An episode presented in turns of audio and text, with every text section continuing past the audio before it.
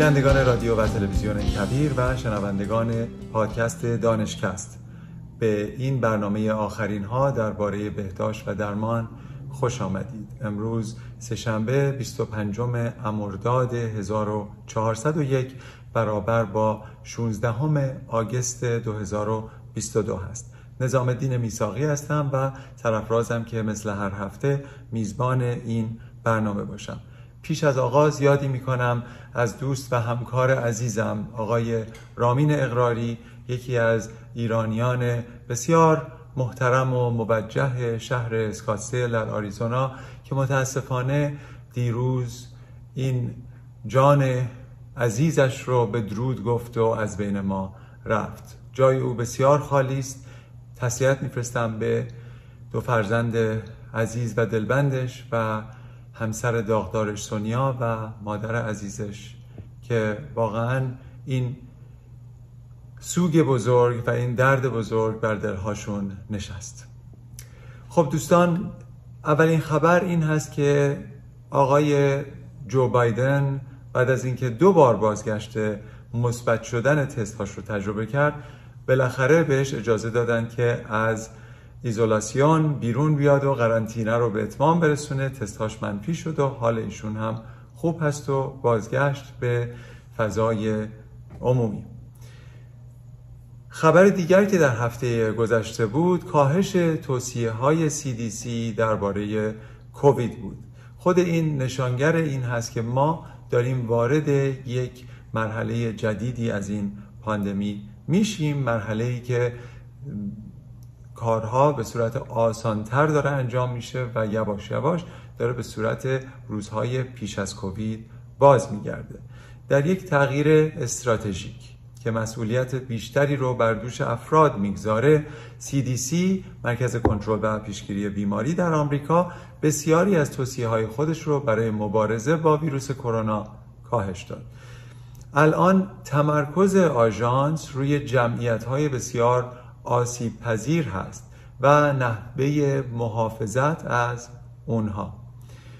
نه بر روی اکثریت قریب به اتفاق افراد که در این مرحله تا حدی در برابر ویروس و خانواده ها و سویه های مختلف ویروس مسئولیت دارند و بعید هست که اونها به شدت بیمار بشن.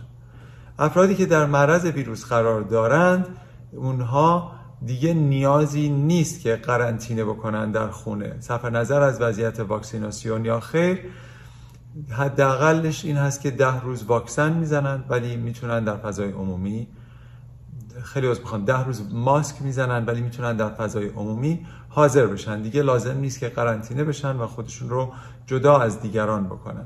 و اگه از روز پنجم به بعد تست آنتیژنشون منفی شد می‌تونن حتی ماسک خودشون رو بردارن.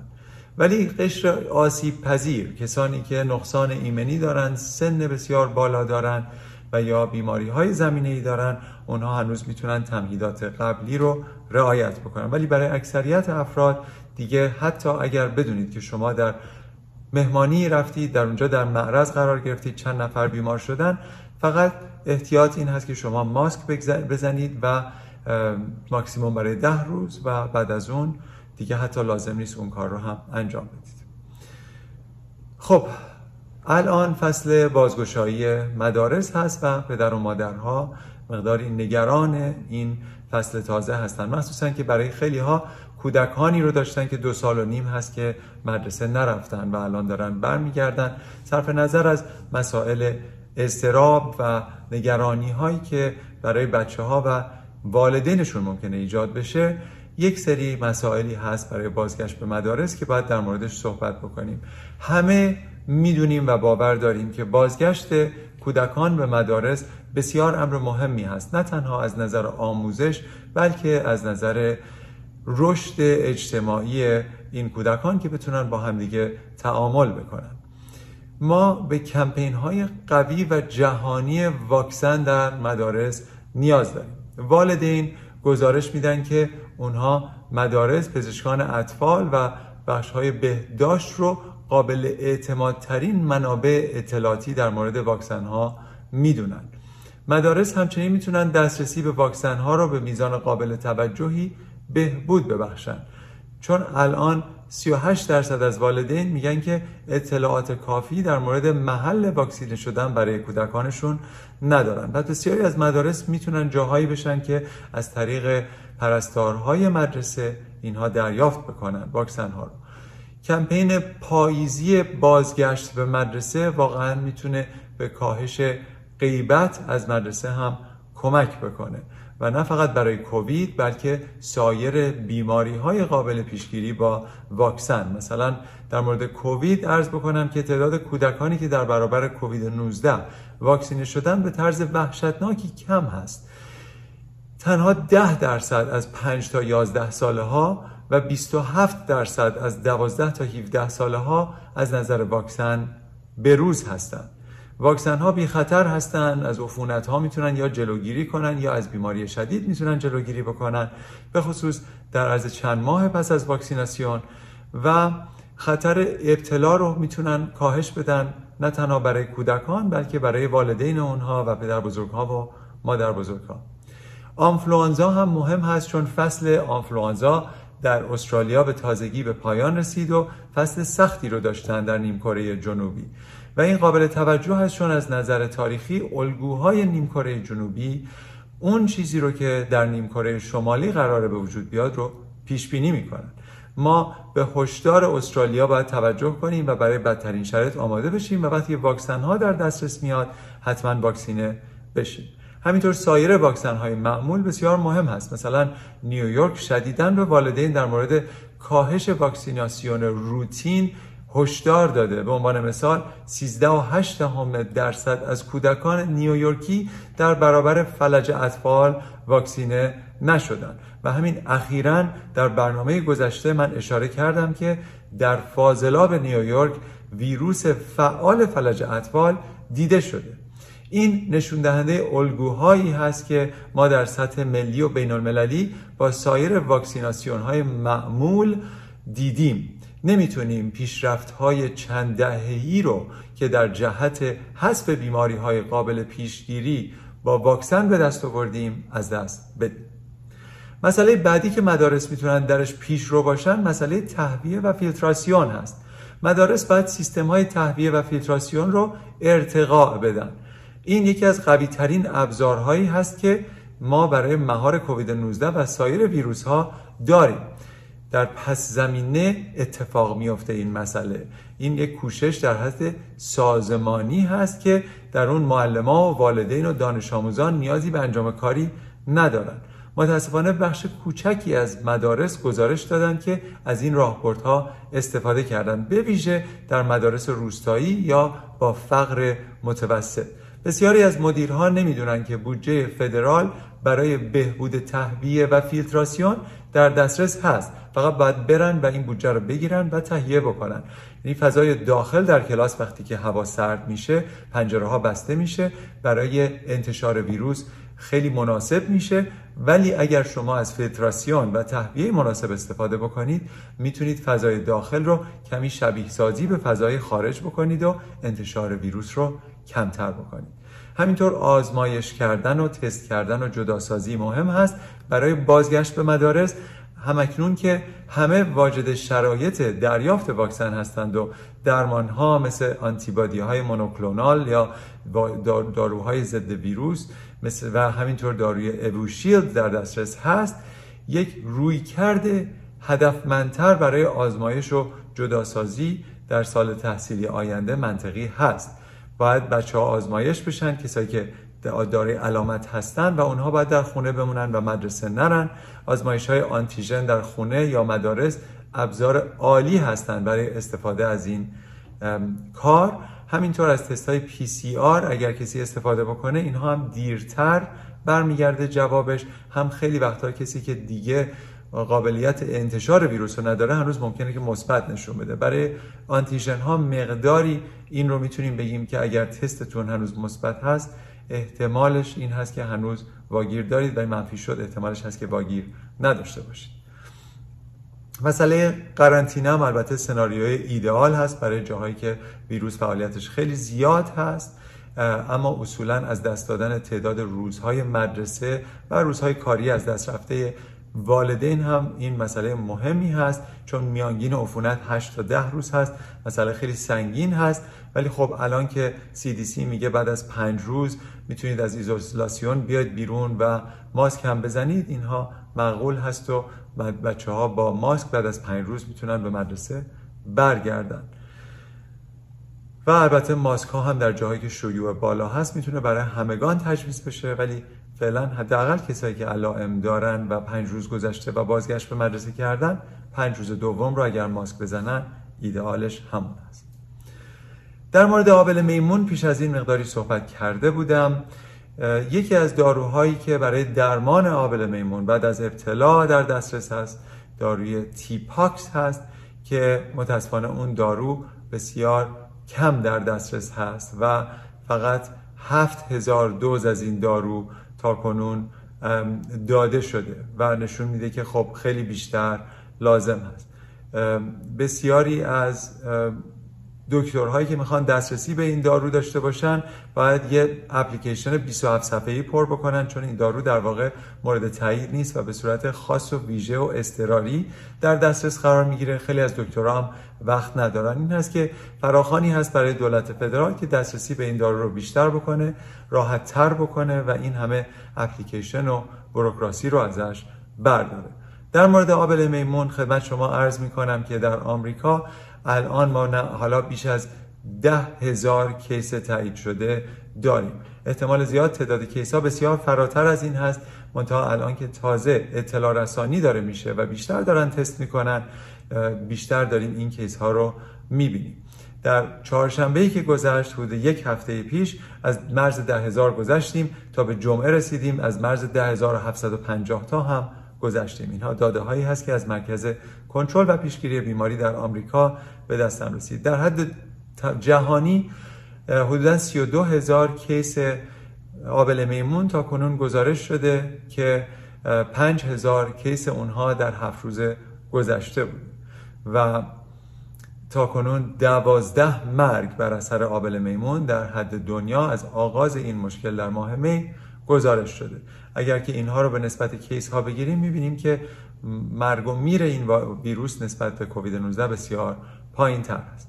ما برای اینکه بتونیم مقابله بهتری با این ویروس بکنیم می‌بینیم که دولت آقای بایدن 26 میلیون دلار رو به شرکت SIGA Technology داده که یک version وریدی داروی تیپاکس رو که داروی ضد ویروس آبله میمون هست رو بیشتر در دسترس قرار بده و همینطور FDA هم در این کار داره شریک شده و الان دارن سعی می‌کنن که تعداد واکسن ها رو هم بیشتر بکنن.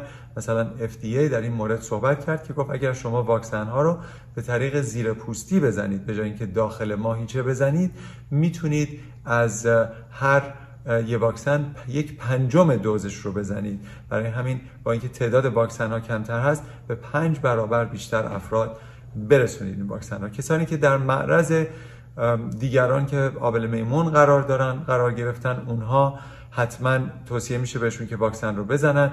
کسانی که رابطه جنسی با چندین نفر در هفته های گذشته دارن بهشون توصیه میشه. همینطور کسانی که در کادر درمان کار می‌کنن و اصولا با چنین بیمارانی نزدیک باید باشن اونها هم اجازه دارن که واکسن رو بزنن. واکسن هنوز برای همگان توصیه نمیشه.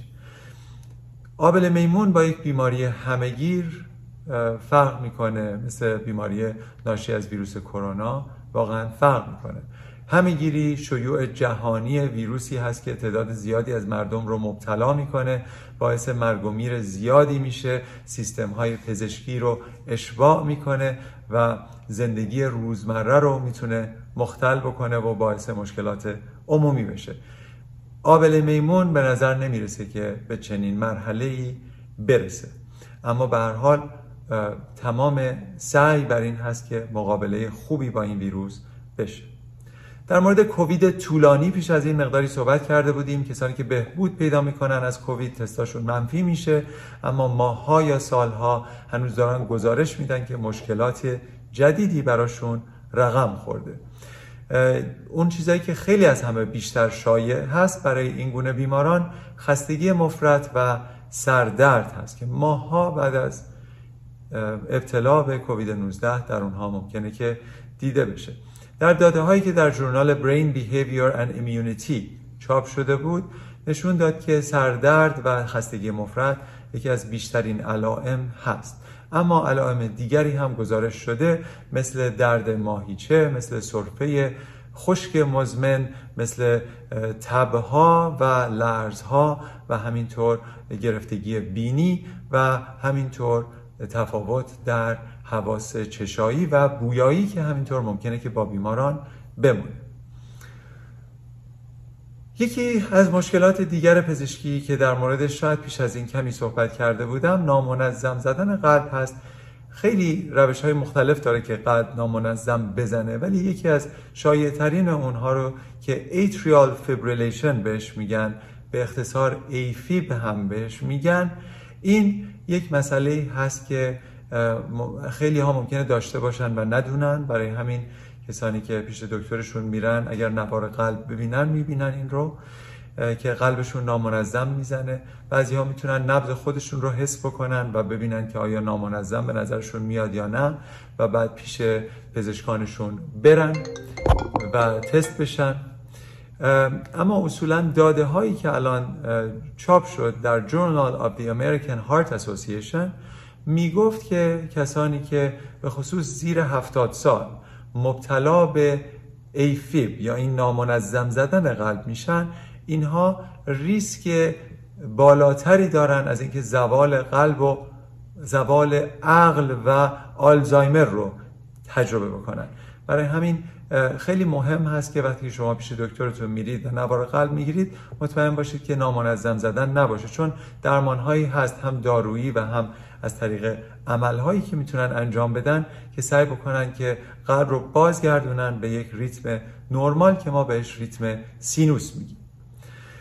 خبر دیگر که در جورنال ها دیدم در هفته گذشته در جورنال هارت یا قلب چاپ شده بود در مورد مواد جایگزین نمک بود. نمک که می‌دونیم کلورید سودیوم هست.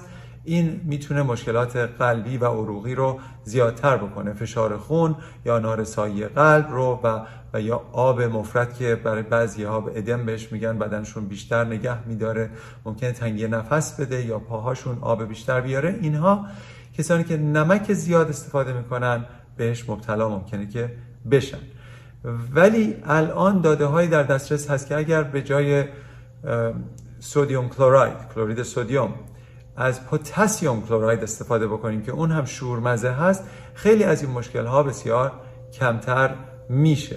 و روی سی هزار نفر این داده ها در 21 مطالعه مختلف به صورت متاانالیز داده ها به دست آمده و نشون میده که شما از این مواد اگه استفاده بکنید برای قلبتون بهتر هست قابل توجه کسایی که بیماری های قلبی مزمن دارن به جای نمک معمولی شما از نمکی که پوتاسیوم کلوراید هست کلورید پوتاسیوم هست استفاده بکنید. این بسیار بهتر هست و اینها در همه افرادی که تست شدن اهم از سن و سال و جنسیت نشون داد که مثلا فشار خونشون پایین تر میاد و خیلی کمک می‌کنه بهشون. اخبار دیگر در مورد هپاتیت C هست. هپاتیت ویروس های مختلفی داره. مثلا هپاتیت A از طریق غذا خوردن و اینها منتقل میشه. ولی هپاتیت B و C هر دوتاشون از طریق یا استفاده از سرنگ ها و سوزن های آلوده حتی از طریق روابط جنسی البته خیلی کمتر ولی اتفاقش احتمالش می‌تونه بیفته و یا از طریق انتقال خون خونی که آلوده بوده به هپاتیت C انجام میشه. بسیاری از افراد هستن که در سین جوانی ممکنه که داروهای مخدر از طریق تزریقی استفاده کردن. سالها گذشته الان اصلا به فکرشون نمی‌رسه. اینها افراد میان سال تا کهنسال امروزی هستند و هپاتیت سی دارن و نمی‌دونن که دارن. کسانی که هپاتیت سی رو سالها در بدنشون دارن 15 الی 20 سال اینها احتمال داره که سرطان کبد بگیرن و یا حتی سروز کبد یعنی نارسایی کامل کبد بگیرن و مشکلات زیادی داشته باشن. بسیار از این افراد نمی‌دونن که الان داروهای ضد ویروسی هست که کاملا می‌تونه این ویروس رو از بدن شما ریشه کن بکنه.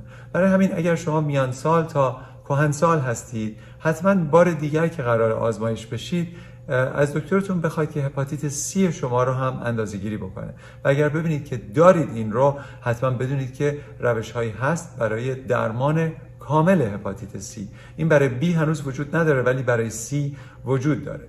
و خب این خیلی مهم هست. برای اینکه اکثر افرادی که هپاتیت سی دارن این رو نمی‌دونن و فقط یک سومشون از این داروها دارن استفاده می‌کنن که کاملا هپاتیت سی رو از بدنشون ریشه کن بکنن و اون ریسک های دیگه مثل سرطان کبد و سروز کبد رو تجربه نکنن. آخرین خبری که امروز خدمتتون عرض می‌کنم در, در مورد ابزار پوشیدنی برای سلامت هست. مثلا مثل این ساعت ها یا حتی حلقه هایی هست که اینها می‌تونه ضربان قلب شما تعداد قدم های شما تعداد طبقه ها یا پله هایی که شما در یک روز بالا یا پایین آمدید و یا تعداد کالری هایی که استفاده کردید و برای شما اندازه گیری بکنه. این داده ها خیلی کمک می‌کنه. اکثر کسانی که از این گونه ابزار پوشیدنی دارن استفاده می‌کنن توصیه می‌کنن توضیح میدن که میگن که از نظر سلامت بهتر شدن تناسب اندامشون بهتر شده. ولی خب بعضی ها هم دوست ندارن از اینها استفاده بکنن چون نگرانی دارن درباره خصوصی ماندن داده ها و فکر می‌کنن که ممکنه که اینها مشکل آفرین باشه براشون. اما واقعا اینها آینده ای هست که هر چقدر شما داده بیشتر داشته باشید احتمال داره که رفتار شما رو عوض بکنه. نتایج نشون داده که میزان معیارهای سلامتی که مصرف کنندگان با استفاده از این ابزارهای پوشیدنی ردیابی و سلامت استفاده می‌کنن عبارت هستن از ضربان نبض، کالری و تغذیه، سلامت و ریتم قلب، کیفیت خواب و همینطور مدت زمان خواب و همینطور داده های تنفسی. این هست که اگر که بیشتر می‌خواید توجه بکنید یا می‌خواید آغاز یک دوره سالمتر برای بدن خودتون رو تجربه بکنید از این ابزار استفاده بکنید. خیلی کمک می‌کنه. همه داده ها رو در دست شما در طول هفته ها و ماه ها قرار میده و این کمک می‌کنه که شما سالمتر و تندرستتر باشید. دوستان عزیز به پایان این برنامه هفتگی رسیدیم. سپاسگزارم که دوباره یک هفته دیگر با من بودید. سپاسگزارم از عزیزانی که برنامه ما رو از طریق کبیر TV نگاه می‌کنن. در کانال یوتیوب کبیر TV تشریف می‌برن. اونجا آبونه میشن که برنامه ها رو به صورت مستمر ببینن و همینطور عزیزانی که دوست دارن برنامه ها رو به صورت صوتی گوش بدن می‌تونن به پادکست دانشکست در Spotify و یا در Apple Podcast تشریف ببرن و در اونجا ما رو پیدا بکنن و ما رو دنبال بکنن. سپاسگزارم از همه شما تا هفته آینده برای همه شما آرزوی تندرستی و شادکامی دارم. خوب و خوش باشید.